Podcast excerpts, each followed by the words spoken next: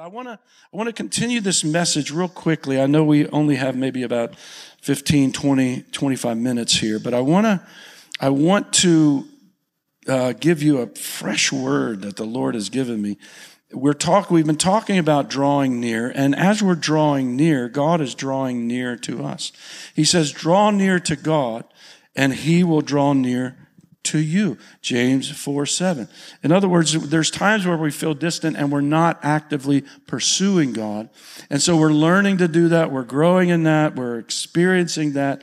And we're experiencing more and more the miraculous power of God as a whole, just not as an individual, but as a group. As a pastor, I have to teach you how to draw near to God as a group, to come up the mountain, if you will, to, to enter the throne and be near God, and He will draw near to us. But notice what begins to happen. I spoke a little bit on last Wednesday and Sunday how when, when we draw near to God, what it looks like when He begins to draw near to us. I mean, as a corporate body. And it's important to know what it looks like individually, but, but many pastors and churches, they don't understand what it begins to look like when the Lord draws near. And I spoke in from Ephesians chapter 2, verses 13 through 22, and how we become the dwelling place of God, the very temple of God, the very dwelling place of God in the earth. It's the only place that God says, I will manifest my glory in my glory presence. And this is what we go for. This is a core value of mine. It's a core value of Kim Wetland. It's a core value of our any churches that we plant or endeavor to plant. Uh, we want the glory presence, the manifest presence of God. Things begin to happen when God begins to draw near. We talked a little bit shortly about the gifts of the Holy Spirit and how they begin to operate. I did, I did a, a series on the gifts of the Holy Spirit not too long ago. And I'll not reiterate all of that, but but the manifestations of the Holy Spirit and how we have to allow the manifestations of the Holy Spirit. But many churches and pastors, they, you know, that's why I pray for pastors so that they'll not grieve the Holy Spirit and, and not allow the gifts of the Holy Spirit to operate. Aren't you glad that, that we believe in the gifts of the Holy Spirit? We actually see the things that God wants to. Come on, give the Lord praise. I'm telling you. I'm not interested in just having a cute little service where everybody feels good and you throw out frisbees to get people to, you know, to fill out the visitor's card. You know what I'm saying? Or connection card. I'm here to help you get a hold of the things of God so that you can experience God in the corporate setting, in this kind of setting. If, if you can, you know, you can, if you can experience it here, you're going to hunger for it when you're by yourself. Somebody say amen. If you're not experiencing it in the corporate body, people say, well, what's the use? I mean, there's so many Christians there. How come I don't feel anything? When people come in here, if they will experience the presence of God, they will have hope. They have hope and faith begins to grow in their heart if they experience the presence of God. It is so important that when we come here, that we worship Him, we love Him, we come prepared, we come hungry, we come ready to meet God together. And it is exciting when we do that. Somebody say amen. I love just standing over there watching you all get touched by God. Hallelujah. I'm getting touched by God. But things begin to happen like gifts of the Holy Spirit. But other, other things begin to happen when God is drawing near and we're drawing near to Him. Remember in Second Chronicles, it, it says, if you will humble yourself, talking to His people, and pray, seeking my face, seeking, drawing near to him. He said that I, I will, I will come and I will heal your land. I will forgive your sins. On and on. There's so many things. I'm not even going to get into that tonight. But this is an interesting word here in Acts chapter 7, verse 16, concerning God drawing near to us verse 16 of Acts 7. It says, And they were carried back to Shechem and laid in the tomb that Abraham bought for a sum of money from the sons of Hamor, the sons of Shechem. Now, this was Philip explaining the story of, of, of God and how he was interacting with Abraham. And, and notice this in verse 7 17. It says, But when, say this with me, the time of the promise drew near. The time of the promise drew near, which God had sworn to Abraham. The people grew. Notice this. Things began to happen. The people grew and multiplied in Egypt till another king arose who did not know Joseph. And we know the story of that. Father, I thank you for your word tonight. I thank you that when you draw near to us, promises are going to be fulfilled. Promises that seemed to be dead in the hearts of people, seem to be dead like seeds in the ground that has, that have not blossomed and bloomed that when you are near, Lord, when you are pressing in, when the eternal realm is pressing in, seeds begin to spring up, promises begin to manifest. So, Lord, breathe hope in the hearts of people. You are breathing hope in me, Lord, constantly about this property, this land, Lord. I pray, God, that you would give Kim and Cherie, their place, their property in Middletown. Lord, in that region, God, in, in Springboro, that whole region, God. Give our churches, Lord, places, Lord, where they will inherit, Lord, promises fulfilled that you can bring many sons and daughters into the kingdom. We pray in Jesus' name. And everyone said, Amen. Amen. When the time of the promise drew near, which God had sworn to who? To Abraham. So it's Abraham that's carrying this promise. Now, now this promise is about the next generation.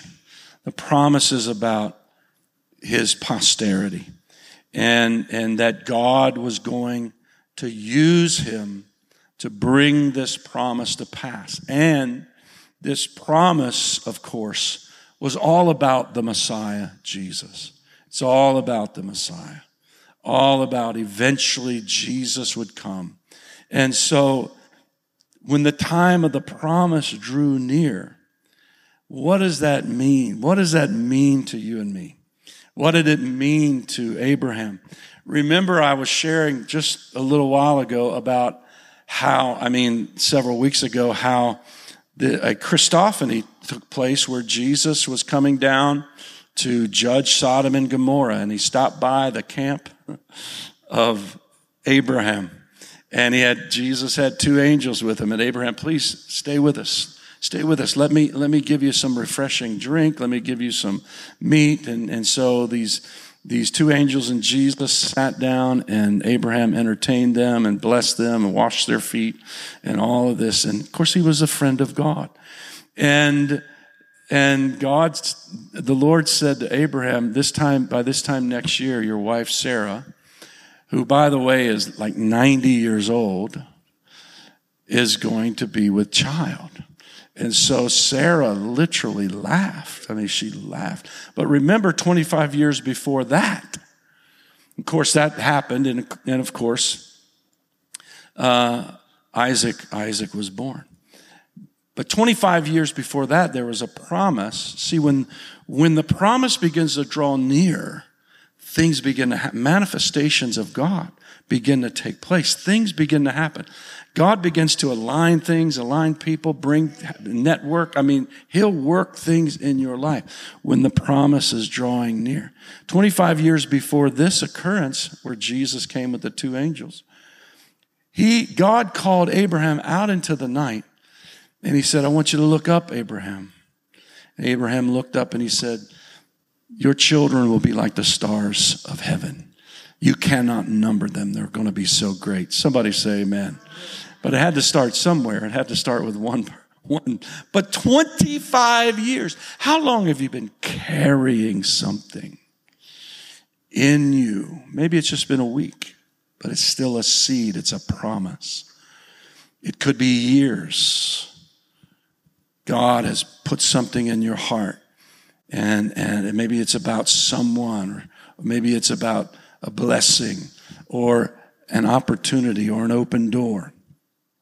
There are things that begin to happen when we are drawing near to God and He is drawing near to us. And I want you to be aware of them. I want you to, I want your faith to begin to soar. I want you to celebrate what God is doing. I remember when we started this church, uh, before we started it, God began to really deal with me. He made me very uncomfortable and dissatisfied where I was. I mean, no, that when when the eagle uh, and he has uh, the eaglets are, are are needing to get out of the nest. What does what does the eagle do? What does the eagle do? That he starts ta- she starts taking out the the down out of the nest so that the eaglets will get uncomfortable and start flapping their wings on the end of the nest and boom over they go eventually which they can't fly yet. They don't know how. But the, the mama eagle swoops down before they hit the ground carries them back up. Let's start over again and over and over until they begin to fly. Somebody say amen so that's what happened to me i just became for no odd reason no reason at all and the natural really at Montgomery Assembly, they, they, you know, Rodney Dukes was my mentor. He's in heaven now, and things just begin to work out.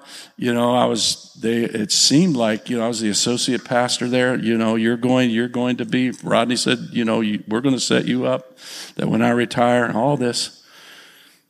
And, but the Lord said, that's not going to happen. so, and so I began to pray and ask the Lord, what, what, what are you doing, Lord? And the Lord brought a promise back to me. He said, Remember, when, when, when you were in your first pastorate, when I was, uh, I pastored a church for 12 years in Price Hill, I was a lead pastor there, that you would have many sons and daughters. You would have many sons and daughters. Not, not physical sons and daughters, spiritual sons and daughters. And that's how he was speaking to Abraham the spiritual sons and daughters. And I said, Yes, Lord. And that's when he began to deal with me about leaving Price Hill. He began to deal with me about that. And I went and served another man's ministry, wasn't even the senior pastor. It seemed like I was going backward. Sometimes in the promise of God, when you're, when you're seeking the promise of God, and the promise of God is drawing near. It seems like it's about to happen. And then it's like, it's not ready to happen. But there are times, there are moments. I remember when I went in and told Rodney, I said, Pastor Dukes, I believe that God wants me to plant a church in Westchester. He goes, okay, well, let's figure this out. And so we went to the district. We, but I could tell the promise of God was drawing near. And God gave me a design that you are going to plant churches out of this church. And those churches are going to plant churches. Somebody say amen. Many sons and daughters. Come on, somebody say amen. Hallelujah. I may not be the best church planter. I don't know. I may not be the best spiritual father. I don't know. All I know is I am who I am, and I'm just trying to obey God concerning the promise. But when the promise drew near, when the promise drew near, things began to happen. Look for God to do things in your life as He's bringing to pass the promises. And don't be disappointed. Do not despise when it isn't happening as quickly as you think it should. Because God's working in you. Remember Ephesians 2:11 this is what it says therefore remember that you once Gentiles in the flesh who are called uncircumcision by what is called circumcision made in the flesh by hands, that at that time you are without Christ, being aliens from the commonwealth of Israel. Listen to this. And strangers from what? The covenants of promise the covenants of promise, the, the literal word of God, we were strangers from that. We could not even claim the promises of God. We, God was working. He drew us in, having no hope without God in the world. But now, everybody say, but now. Oh, hallelujah. But now, praise God. In Christ Jesus, you who were once far off have been brought near. How? By the blood of Jesus. And we've talked about that. How we have been conveyed into the very presence of God. And now the promises of God are, are, are belong to us, they are ours. See, the time of fulfillment of God's promises in your life is here. Somebody say amen. I'm about ready to speak in tongues right now and prophesy. Oh, I feel this tonight. Right now. Amen. Just do it, Pastor, Pastor Randy. Well, you wouldn't understand me. I don't know. But anyway, let me let me preach this. Second Corinthians chapter 1, verse 20 says this. Listen to this. Is this not a great word? For all the promises, this is for Christians now. For all the promises of God in Him, that is in Christ, are yes. Everybody say yes. yes. Whenever you see a promise, it's yes. Woo! That ought to that ought to get you to open the Bible uh, and and and and buy promise books. You know, there's a book called Scripture Keys that my wife uses. She'll look up something if she's binding the devil and breaking down the kingdom of darkness and pulling in the kingdom of God. She'll get a promise and she'll lay hold of that and command the devil to go and pull in the promises of God. Somebody say amen. Why? Because they're yes. They're yes. And amen. It says they are yes and so be it. Somebody say amen to the glory of God through us. Through you and I, the promises are yes and amen. This is how God works. He works through you. He works through me.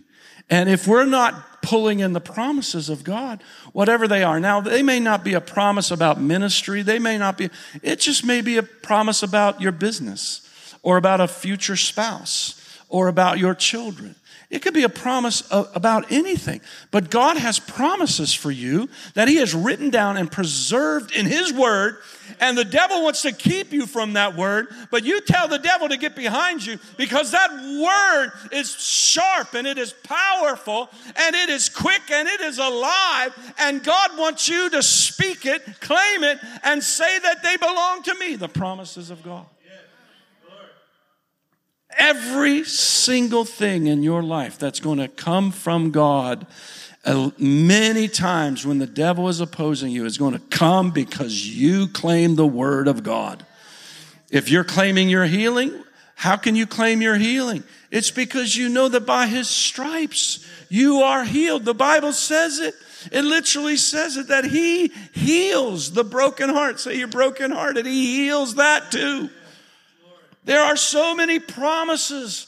They are yes and amen.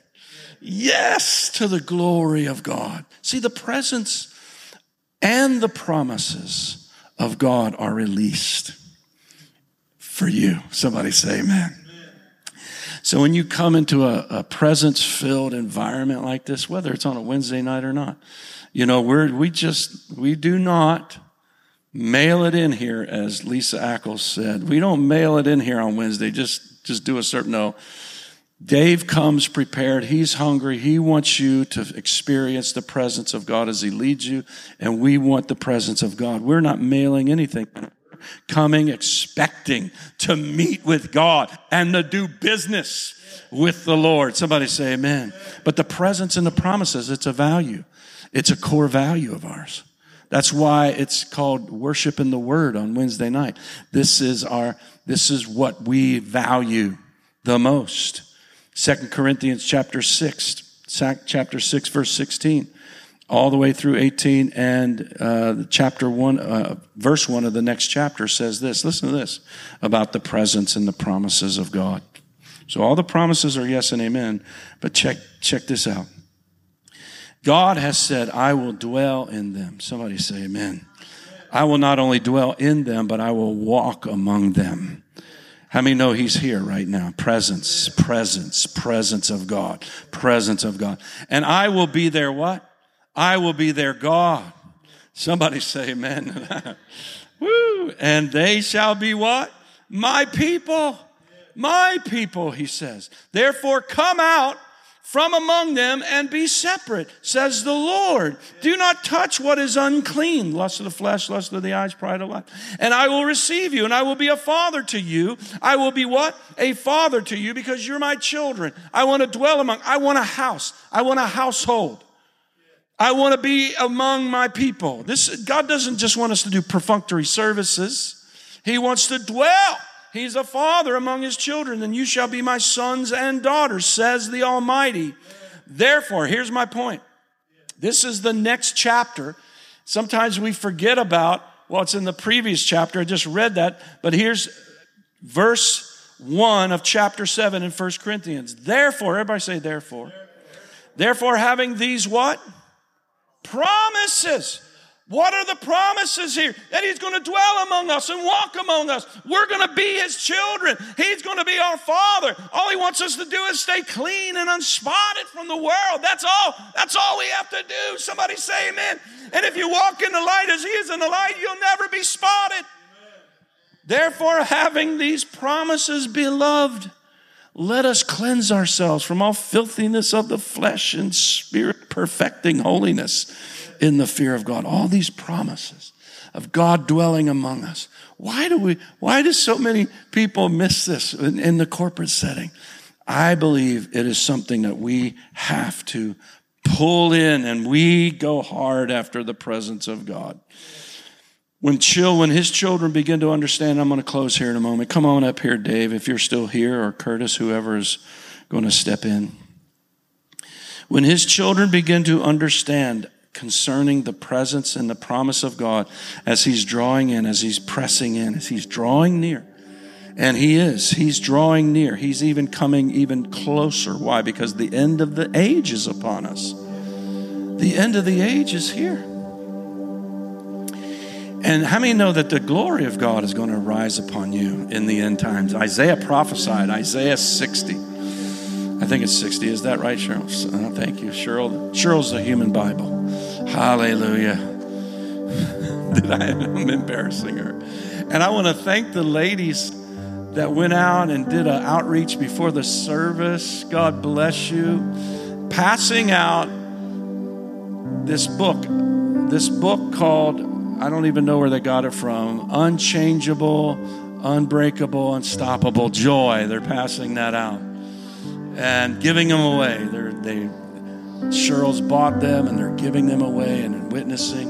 And we're getting so many good, I mean, amazing reports about this. I'm so happy about it. The Lord said, if you'll write it, that I will stir up eternal joy in the hearts of people like they have never experienced before. I mean, no, it's just a desperate world. It's a hard world. It's an ugly world in many ways, fallen world. But the eternal joy, I mean, Jesus spoke about the eternal joy facing the cross.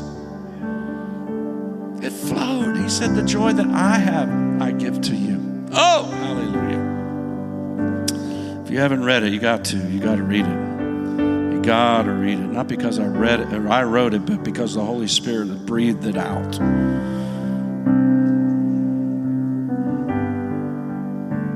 When his children begin to understand this about the presence and the promises of God, and since God is not only near, he's here. Somebody say amen. He's not only near, he's here. When you when you understand this, it gets really exciting the devil gets all upset. That's why he says, Draw near to God and he will draw near to you. Resist the devil because the moment you begin to draw near to God, the devil's going to come all upset about stuff, but you have authority over him. But um, the moment we understand this and begin to walk in faith and love, everybody say faith and love. Faith and love. When you walk in faith, I mean, when you doubt, let faith rise up. Doubt's going to hit you. Doubt is going to come knocking. Let faith rise up. Moment doubt, let let doubt be a trigger for faith. Somebody say amen. People talk about being triggered on bad things. Let doubt trigger faith in you. The moment you feel doubt about something, let faith rise up. Because you know the devil's trying to mess with your mind. He's trying to mess with your mind. And you just tell him you cast him down, casting down imaginations. I'm going to conclude, I promise. Walk in faith and love when we begin to understand promise and presence, promises of God, and Him drawing near, pressing in to this present age. Many supernatural things begin to happen. I'm going to stop right there. I'm going to pick it up more on Sunday. I got so much more on this. Come on, stand with me right now.